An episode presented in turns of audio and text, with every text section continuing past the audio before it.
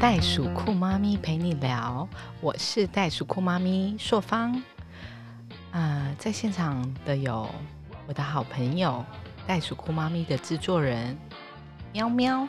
Hello，大家好，我是喵喵。今天我又来陪硕芳一起来聊聊她身为袋鼠酷妈咪的有趣的事情。That's right。呃，硕芳，今天是我们的第二集。你知道我们今天录影的地方，我们改到了朔方家里面的合适。我身边被各种奇怪的衣服，它还有叫做婴儿室，其婴儿室吗我觉得有没有发现四周环绕的都是婴儿用品吗？真的，而且我对发现，就是除了婴儿用品以外，有一些就是类似家里面不要用的电器都堆在这。哪有？它都是非常很实生活用化性的欸。然后我们今天因为录音地点改到硕芳家里这边嘛，然后他家里面配合我的 schedule，因为。因为小朋友就是说过年前硕芳身为一个妈妈，然后媳妇你要准备的事情有很多很多太太要准备对。事情很多，所以如果今天我们听到了旁边有一些火车声啊，对，火车，我们家住在火车旁边。他们。家住在火车站附近，然后或者是刚刚有一些类似什么垃圾车，今天嗯快过收垃年圾车收的，收非常非常多，我们都不打算把它剪掉，就原汁原味。对，顺便大家还会有婴儿哭声、小宝宝哭声，因为好像正常宝宝过一会儿就会起来了，所以考不好，等一下小袋鼠、小冬瓜也会救没关系，有袋鼠爸爸在。有袋鼠爸爸在，冬瓜太棒在冬瓜他在。好，那其实说法，我们今天是要聊什么呢？我们今天聊的就是要聊说，袋鼠妈妈，呃，早身为早产的妈妈，是不是要心脏很大颗这件事情？对，因为我们其实上一集我们聊到的是硕方的成为袋鼠妈咪的心路历程嘛。那这集我们想要跟大家聊一下，说在这个心路历程里面，呃，作为一个新手妈咪，特别是早产儿宝宝的妈咪，她一路以来是怎么去练这个心脏的，把这个心脏练得越来越大颗。对，硕方，你可以先跟我们分享一下说。你觉得心脏是怎么练出来的吗？心脏怎么练出来的？我觉得，呃，从一开始，呃，发现自己小朋友是早产儿，然后会面临到一些问题。那个时候在生跟在坐月子的时候，你还不会有什么感觉，只是会有人一直提醒你说：“哦，没关系啦，啊、宝宝是早产儿，之后再慢慢养大就好了。”医生啊、护士啊，或是身边的朋友就会。呃，会鼓励你会讲这些话，然后当你真正实际出了月子中心，或者是自己实际的在面对婴儿的时候，你才发现，哦，原来是这个样子的。因为他是低体重儿童，所以护士那时候有交代我说，他回到家两个小时要喝一次奶。然后这个奶的分量会依照他的体重去算嘛，去推算。对，所以他的体重不不不重的状态之下，他喝的也不会太多。那他的问题不是于他在他喝的呃喝喝的喝喝得了喝不了，而是他因为在配合他加上他心脏的问题，所以说他基本上呃没有办法喝的那么顺利。他很想喝，他很饿，可是他喝了一口，他会喘三三三次的大气，这样，然后再喝下一口，所以他其实喝了大概十不到五六口，他其实基本上已经累了，因为他是一个小 baby，、哦对所以他没有办法喝完。这个时候我要怎么办呢？所以我就办呢？我就去寻找适合他的方式。我们那时候采取的就是插入鼻胃管，因为鼻胃管是属于比较侵入性的呃医疗辅助器嘛，所以他就插着一根鼻胃管在他自己的身上。所以当他喝不完的时候，或是当他很累的时候，我们就搭配鼻胃管，把这些东西缓慢的注入在他的胃里面。那等于说他这么小的身体，还有他这么小的一个 baby，他也不能喊痛什么的，但是他就要做一个比较侵入性的鼻胃管的这个喂食喽。对，然后呃，像他两个小时要喝一次，可是他自己还是要自主练习喝嘛，不然他的吸吮能力会不大好。所以我们会前面让他喝半个小时，后面半个小时用鼻胃管喝，所以他会喝了大概一个小时。那一个小时以后，他可能去睡觉，他睡了一个小时，我们要再把它摇起来喝奶。哇，那他这样子感觉，其实不管是对宝宝而言，小冬瓜而言，或对你而言，或对爸爸而言，其实那个 那个疲倦感跟重复感应该是蛮蛮折磨人，因为频率感觉比一般的小朋友还要高好多，对不对？对啊，然后呃，其实会第一个对妈妈跟身旁在协助照顾人是一个很大的压力，所以我那时候回来还不到两个礼拜，我就得了带状性疱疹，就是所谓的皮蛇。哦，两个礼拜就得到皮蛇，是因为没有休息好，还有压力很大的原因对，我觉得是身心，因为我以前都没有得过像这样的东西，我最多就只是嘴巴上长一个疱疹而已。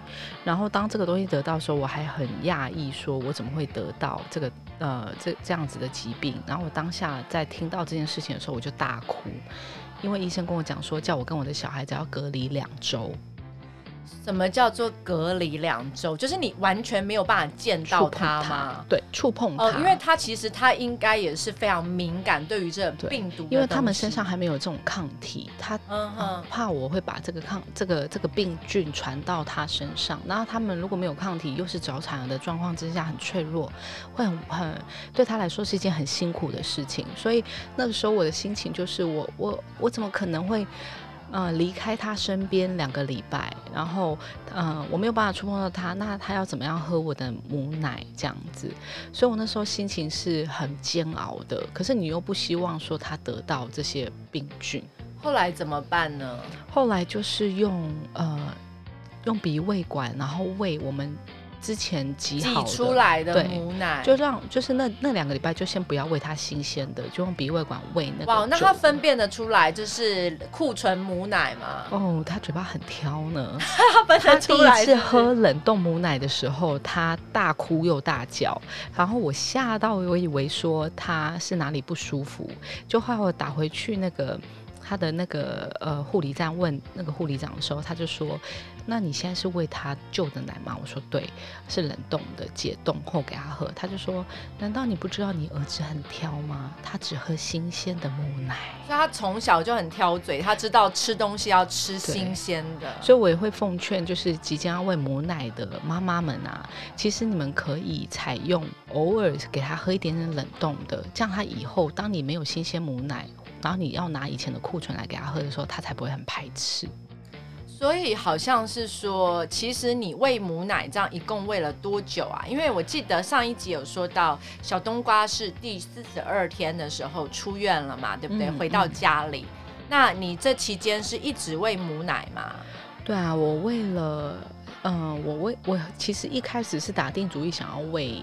就是能够喂多久就喂多久，但是其实实际上我才喂了三个月，然后用冷冻的母库存再喂了三个月，哦，所以你其实是喂了六个月的母奶，嗯因为我连那个最好的机器都已经准备好了，可是就是没后来是没有奶的状态，是因为小朋友不在旁边，他没有办法去刺激到我去分泌这个乳汁，所以我也会奉劝大家说，不需要一定要强迫自己一定要喂到什么时候，有奶就珍惜，因为你可能有一天 他就突然就突然没奶就没有奶了，对、嗯对。嗯那你自在喂母奶的过程中，因为你跟宝宝有的时候不是一直在一起的，会有不舒服的感觉吗？或者是喂早产儿宝宝有什么喂奶的一些呃需要注意的事项吗？早产儿宝宝比较容易，就是他，呃，像我的宝宝，他的状况就是他比较容易呛到。像早产儿啊，他在带的时候，他比较常见几个比较容易的问题，就是说他有那个呼吸的问题，因为早产儿有有一个叫做呼吸融合细胞病毒，是婴幼儿支气管及肺部的感染，然后这个很容易发生在小于一千克或是小于二十八周的早产儿，然后或者是在有一些罹患先天性心脏病，像我的宝宝就是先天性心脏病，所以他最后在离开医院的时候，他有去打这些呃抗体跟疫苗这样子，然后他还有可能就会碰碰到像我后来碰到的，就是他很容易呛到。他很容易呛咳，那因为如果很容易呛到的宝宝的话，他有一个问题，就是他有吸入性肺炎的可能。那吸入性肺对，炎吸入性肺炎就是他很容易呛到的宝宝，他会在这个时候遇到呃吸入性肺炎，那很容易就会发烧，然后导致于说他会嗯，他需要去回去做长期的这个医医护理医疗护理。哎，那这样听起来的时候，你出院的时候，医生还有护士。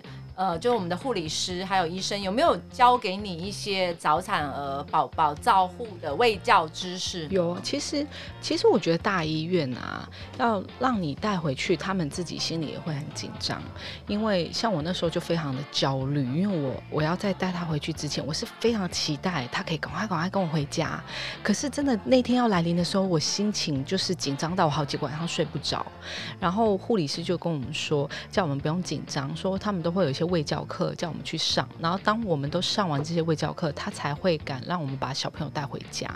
然后我们就会去上一些，比如说像婴儿的 CPR，然后像拍痰、抽痰，然后还有洗澡，然后还有婴儿按摩、婴儿喂食。的这些等等的这些，我们会看影片，我们还有实体操作，所以呃，早产儿身为早产儿的家长，其实不用那么的焦虑跟紧张，因为去问那个护理长，他们会有医院都会有准备类似的课程让大家去上。呃，因为我知道小冬瓜他是就是回到家之后，因为可能有一些先天性疾病的关系，他在喝奶方面他没有那么顺利，所以刚刚硕方也有说他是差蛮久的。鼻胃管吗？你是插了多久啊？嗯，其实一开始的时候，医生是建议我说不要让他插着鼻胃管。嗯哼，对。可是后来发现，因为他必须要开心脏手术，他必须要满三千克；然后他要开疝气疝气手术，他必须要满六千克；然后他要开二裂手术，他必须要满八公斤。但是如果他不插鼻胃管的话，他自主是没有办法。这样子喝完的，所以我们在跟我的主治医生讨论之下，我们决定就是让他插着鼻胃管，然后到最后是插到他可以自主的吃副食品，因为他的养分不需要只要靠依赖那个母那个奶粉或是母奶的时候，当我们可以喂食的时候，我让他吃啊插鼻胃管插到大概八九个月大的时候，哇，那也就是说这中间过程是你自己给他插鼻胃管吗？啊，这个私底下讲，因为在插鼻胃管，我相信哦，很多早产宝宝或者是说插过鼻胃管。的婴儿的父母亲，他们都知道这是一个很煎熬的决定，因为对小朋友来说，他们其实是很不喜欢这种侵入性的辅助的。但是因为有些时候他们必须在这个状态，不然他们没有养分嘛，然后你就必须让他插着鼻胃管。那但是因为大家都知道说这个鼻胃管它是很容易移动的，而且它没有办法那个这个鼻胃管你不能够插太久。会引起发炎，所以是比如说有些人是一个月要换一次这样子，因为那这些都是抛弃式的东西。然后到了小朋友后期大概六个月的时候，他其实已经开始很力气开始渐渐大了，他已经不受你那个像以前我们会用包。包裹的包裹式把手包住，他已经不受这样控制，他会自己把手拉出来，然后去拉那个鼻胃管。然后有很多是很紧急，因为都在车上啊，不然就是在凌晨，他把鼻胃管拔掉。然后父母亲的身心情真的非常的焦急，因为你知道说他这样子，他今天晚上或者甚至到因为周末嘛，你都他都没办法啊完整的把这些。足够的分量喝完，那身为母亲，我就会开始很焦虑，就是说，那他这样子会不会又瘦下来？那我们这样什么时候才可以达标？那我们已经定好的手术日期，这样会不会被往后延？所以其实那个心情是非常紧张的。所以到最后，我就跟呃医生跟我老公讨论之后，就是决定就是插着鼻胃管，然后我自己去学习说要怎么样，就是把这个鼻胃管放置在对的地方。但是我不建议大家这么做，因为这必须是要医师和准之下才可以的哦，所以这个还要得到医师特别的，你是有一个 paper 或者是个证明说你是有没有没有医师授权给你这样医师通常只有医师可以做，连护理师都不能做。这是我自己私底下，所以这个可能不能播。这个以后人家来问我是不承认的。那这到底要不要播？好，那再来的话，我们知道说那一阵子他插鼻胃管的时候。他是有正常出去外面社交，还是其实没有？嗯，这个我觉得这对父母亲是最大的一个心理折磨，因为我先生是一个保守的人，所以他在于在接受。小孩子有鼻胃管这件事情是非常抗拒的，所以他早期都告诉我说，叫我不要太常带小朋友出门，因为主要是因为小孩小朋友的抵抗力比较弱，然后这样说，呃，人家会误会说，诶，他的鼻胃管啊，是不是哪里不舒服还是什么？可是我就会给他一个灌输一个观念，就是说，其实小朋友他需要去面面呃正常的去融入这个社会，融入他的生活。如果你太太常把小朋友就是放在家里，然后不愿让他出去的话，其实他是一个。他也是一个个体，他也是有意识的，所以当他在接下来再去面对他自己的疾病的时候，他也会有自卑心，他也会有害怕。嗯，对，所以我其实我的心态就是我会带他出门，我不会带他去人太多的地方，但是我会带他出门，我会带跟他让他跟人跟人的之间的接触。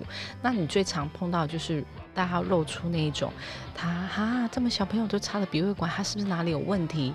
然后他的他会有有些人不敢问，然后但是他会给你一个很。同情的眼神，对，然后不然就是会有些长辈很很心疼，然后就说他怎么了吗？他怎么样怎样？其实我觉得正面的关怀都是 OK 的，对，然后只要就是去鼓励他们，去正面的去鼓励这些早产宝宝，或者是说这些特殊宝需求的宝宝，我觉得都是 OK。可是我常会真的会碰到有些人很直直接的在电梯里面，然后就说哈，他怎么差鼻血管？他是哪里有问题吗？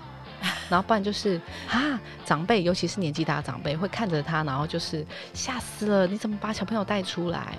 哦，这样对啊，就是很长，我们这一辈的人在带小孩的时候，面临其实有一一个很大部分的困扰，就是很多别人教你怎么带你的小孩。对，其实最大压力是来自于别人一直想要告诉你说他呃这样做比较好，但是其实我我觉真心觉得。呃，最好的方式就是你跟你的小孩子觉得舒服的方式，因为当妈妈呃跟他呃妈妈跟他是呃生活的环境是舒服跟愉快的时候，小朋友也是舒服跟愉快的。那如果父母亲不开心的时候，其实你多多少少都会把这些情绪影响到小朋友。一定的，我觉得小朋友再小的小宝宝，他都会感受到那个。气氛的能量，是一个充满爱的，还是充满恐惧的，还是充满焦虑的？所以事实证明，像我的小朋友啊，他非常爱笑。哇，那真的很棒！我刚刚看到他，他也一直在笑啊。虽然他的脸已经就是鼻子都刮倒了什么的，但是他还是笑嘻嘻。但是他前几天被他爸爸带出去累惨。对啊，破破街啊！他他他起来以后。爬起来，然后我帮他轻轻擦掉，以后他还是就是没事那个样子。我觉得他是一个勇敢的孩子。是因为因为据我知道，冬小冬瓜在很小的时候，他就经历三次手术机，跑过无数次的急诊室。你要不要跟我们分享一下是哪一类的手术呢？对，为什么说心脏很大颗？其实心脏是练出来的。为什么我的心脏是练出来的？我之前也不是一个这么坚强的人，我也是碰到像我没有碰过的事情，我会手足无措，我会我会哭，我会很难过，我也会需要有人就是在旁边的鼓励我。那但是怎么样练出来？就是一次又一次的训练。呃，他第一次手术是在他。差不多满三千克的时候开了一个心脏手术，然后那时候我们被医院通知说他要开心脏手术，我觉得我没办法接受，然后我的家人也没有办法接受，我的呃亲朋好友都跑过来告诉我说，可不可以不要那么早开，这样子对小朋友不好。所以，我那时候承大了极大的压力。可是，在医生跟外科手术医生很仔细跟耐心的解释之下，我觉得这是一个必须要开的手术。而且，我去查了很多的资料以后，发现这个心脏手术对一岁以前的小朋友开是最好的，因为他在一个还不会。这么呃认知那么清楚的状况之下，就是妈妈一定要在旁边，妈妈就是妈妈，所以他还是在那样状况对他说是比较好，所以我就决定要给他开这个手术。可是真的说真的，那就有如我自己经过开刀手术一样，真的是很心痛。然后那整个过程回忆起来都会觉得很想哭。那他开手术，他需要吃药或要除了喝奶以外，他需要做什么样子的准备呢？他需要第一个就是体重到达，然后他需要住在呃家护病房，然后因为刚好就是疫情爆发的期间，所以那个时候我们要去医院的时候，都是一天只有一个时间可以去看他。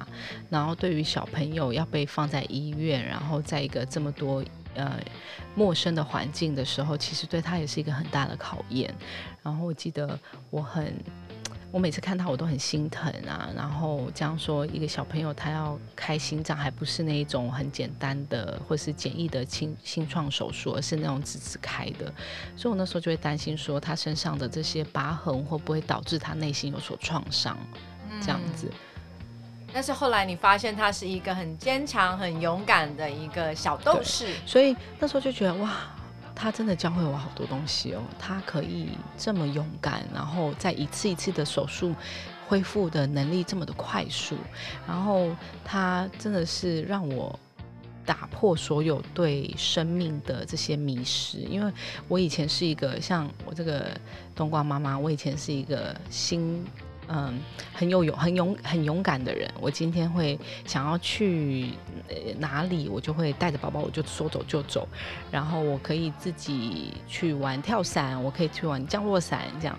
可是就因为我儿子经过这些事情，我才发现，就是原来生命这么的不简单，要好好的活着是一件这么不简单的事情。他教会我很多人身上一些重要的的醒思。所以他先是做了心脏心脏手术，再来是还有疝气跟恶劣手术，是不是？对，因为早产容易碰到疝气这个问题，然后它是双疝气，然后还有脐疝气，你可以想象听起来非常对非常厉害的感觉。对，就是它是是都就是。都重的感觉，都都重的意思啦。所以他那时候只要大哭的时候，他就会他的睾丸可以这样讲吗？还会逼逼？哦，可以啦，不会不用逼，他就会掉下来。所以我们就要把它推回去。什么叫睾丸会掉下来？因为他，我觉得这个东西可能要调出 information，就是小朋友的睾丸，它其实还没有落下到他的囊袋那边。对，所以当他有疝气的时候，他的不是睾丸掉下来，sorry sorry，我要是他的可能是他的器官像肠子会掉到那个囊袋，哦，对，所以那时候就要把它推回去，因为如果时间久了的话，那个肠子会发黑，就会起引发发炎，就要回去动手术。那你怎么知道肠子发黑是造的吗？还是？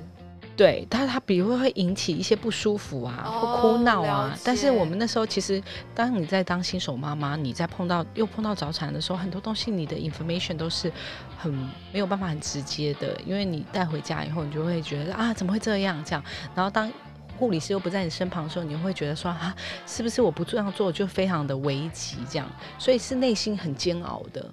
所以他那个时候有，我听你说有吃一些药嘛？那他是针对哪些手术吃的药呢？他其实主要吃的药是利尿剂，因为心脏科的宝宝他们必须要控制他们的排水量，然后跟喝的水量，所以他们一定要吃一些特殊的药，然后医生要控管的那个药剂都会依照他的体重克数去调整的。然后大概每三个小时，有的是每三个六个小时吃一次，有的是每八个小时吃一次。所以我光是每天看他吃那这些药，我都是呃眼花缭乱。对呀，他怎么？所以有时候我都他是怎么吃？是喝奶的时候一起吃，还是怎么吃药啊？对，因为宝宝他。婴儿他基本上比较不容易喂食药物这件事情，所以那时候医生就跟我讲说没有关系，你就混着药一起吃。但是我知道后期的时候，我有回去跟医生讨论说，他们有一些医生是不建议你搭配那个奶的，因为他们觉得会降低这些药物的的效用这样子。那他吃药或喝奶这样全身无力呛到的时候，你？我听说还还会吐，是不是？因为小朋友真的呛奶的时候是真的是很可怕的一件事情。因为，嗯，我我刚才不是说我先把他带回来，然后我得了棒那个环状性疱疹，对皮蛇，然后他，然后后来他就呃呛奶，然后他呛奶的时候有一次呛到他是全身软弱无力，然后脸发紫，那怎么办？赶快就是在护理室教我们的，那是急诊来不及了，你一定要先把它就是倒在你的脚上，让它倾斜，然后用力的把他手上的东西呃嘴巴的东西拍出来，那个呃护理师都有教啦，对。就等于你就是类似做一个紧急处理对 CPR 这类的概念，这样子。然后你这样每一次，你会不会觉得心里面都会觉得揪一下那种感觉？真的我吓还是你根本就没有办法想，你就只是赶快先去做所以我说 action 而已。我们会在一次一次的练习里面变得更坚强，就是这个原因。因为通常在他开了第三次刀的时候，我看着刚进来医院的父母亲，然后我仿佛看到了第一次开刀我自己，就是非常的紧张，非常的。语无伦次，非常的无助。可是到我到第三次我的宝宝开刀的时候，我变成很多事情都是紧紧条条理分明，你的脑子已经很有经验了，对学对对姐了，而且因为最大的刀已经开过了，所以那时候你就觉得其他都是小小事事了，对，只要不是跟生命有关的，其他都是我们可以很微笑的去面对。那 even 你这么这么坚强，我听说，呃，其实你还是有一段产后的忧郁症，因为那那个那个时候是好像你一个人常常要独自面对很多事情嘛，对不对，因为？那时候我先生在长期在国外，他通常一个月就有两个礼拜在国外出差，所以所谓的伪单亲，对我就是那个伪单亲妈妈。然后，即便我老公在的时候，他其实在公司处理事情，他回到家也很晚了，所以大部分时间是我要面对这个早产儿宝宝。然后我又是新手妈妈，然后这样说，因为呃。家里的呃其他的可能小朋友啊，都是属于那一种正常体重的宝宝，所以我们呃长辈啊，他们可能就觉得说，嗯、要照着这样的的思维或是模式去做的时候，跟我们在真正面对早产的宝宝其实是不一样的，所以就会有要需要沟通啊的这些事情，这时候就会造成了很多的焦虑到忧，从一开始的焦虑到后面变成忧郁，然后在忧郁的时候，其实是渐渐进入那个那个情绪的，其实一开始自己也不知道。那你这样子就是陷入有一点产后忧郁症的症状，你是怎么觉察？还有你经历了多久呢？然后你是怎么走出来的？我觉得那个经历的时期很难说、哎，就是当可能你真正可以站出来，然后去做自己平常呃生小孩之前可以做的事情的时候，然后可以跟朋友聊天、抒发情绪的时候，你这个心情就会好很多。那我怎么去觉察说我那个产后忧郁症呢？就是其实你每一天，其实妈妈辛苦的点就在于说，你两个小时要喂一次奶，然后这小朋友可能吃了一个小时以后，然后你又要洗奶瓶，你又要挤奶，你基本上没有自己的时间，然后一直在做同样的事情，一天一日复一日。然后别人还一直告诉你，你这样带小孩可能不对，对你应该要怎么带小孩？因为我们常常就是长辈他那一代听到是他们那个那个年代所听到的这些实际带小孩的方式，那我们可能是听到医院医师或是护理师请跟我们讲说啊、现在要怎么带的方式，而且早产儿宝宝的特别就是他是低体重儿童，他必须要这样子就是起来吃一次奶，可是可能早期的时候那个长辈观念就会说，哎，你就让他睡睡饱才会长大，嗯，对。因为其实长辈一般都是看到的是我们所谓的一般的宝宝，他不是早产儿宝宝，就是有一些不一样的观念，然后不一样的，但是其实就是靠沟通。我觉哎、得就是这一集很。适合，就是早产儿妈妈可以放给长辈听。对，就是长辈，你千万不不需要说去一定要他们要照着你的方式，反而就是多参与、多了解，因为嗯、我觉得早产的妈妈他们要面对的不只是心理压力，还有生理压力，因为你根本就睡不饱，然后。嗯、这很重对要。然后而且你那时候是全职妈妈，对不对？一定是全职，早产妈妈没有办法离开小朋友旁边，然后你会觉得说，这个小朋友的身身心状况有一个什么一个闪失，好像就是牵扯到你说的你今天的情绪这样子。对，所以我觉得这个时候早产妈妈需要的心理支持很重要，身旁的朋友的鼓励跟打气也很重要。那那时候你产后忧郁症，就是你自己感觉到的时候，你有跟你先生，就是有跟冬瓜袋鼠袋鼠先生聊过这件事情吗？有有，但是他们有点不大理解，因为我觉得男生他们不大理解有关于太太情绪的这件事情，呃，但是我我我可以理解，因为。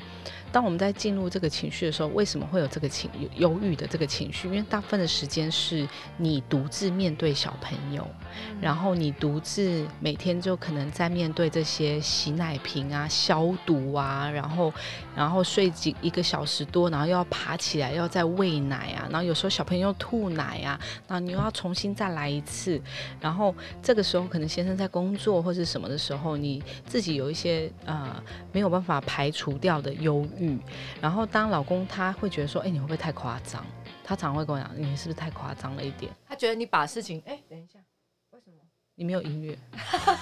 刚突然间没有音乐了。你太仔细聆听，我太仔细聆听这整个故事。他就觉得你是不是太夸张了？可是我跟你讲，真的不夸张，因为我觉得有时候这个时候，如果先生能够三不五时的送一点太太喜欢吃的东西啊，或是一些。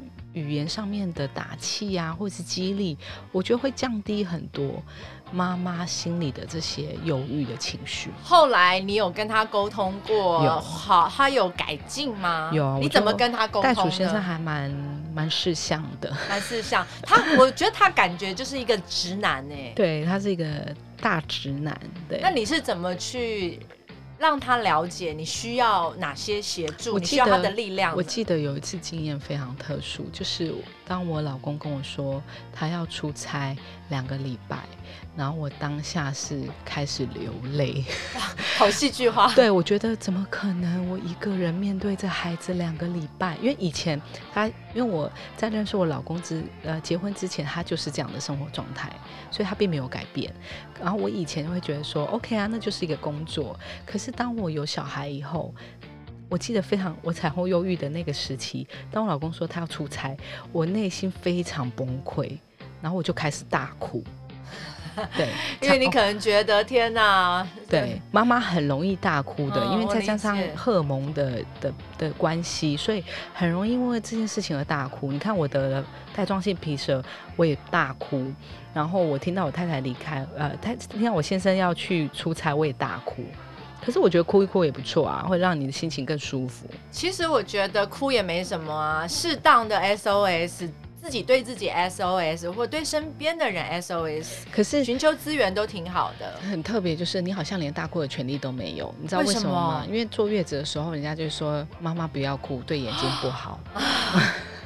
对，那那这不知道，所以最后只能就是卷在那个棉被里面，自己偷偷哭这样子。天哪，对啊，真的做妈妈真的就是你。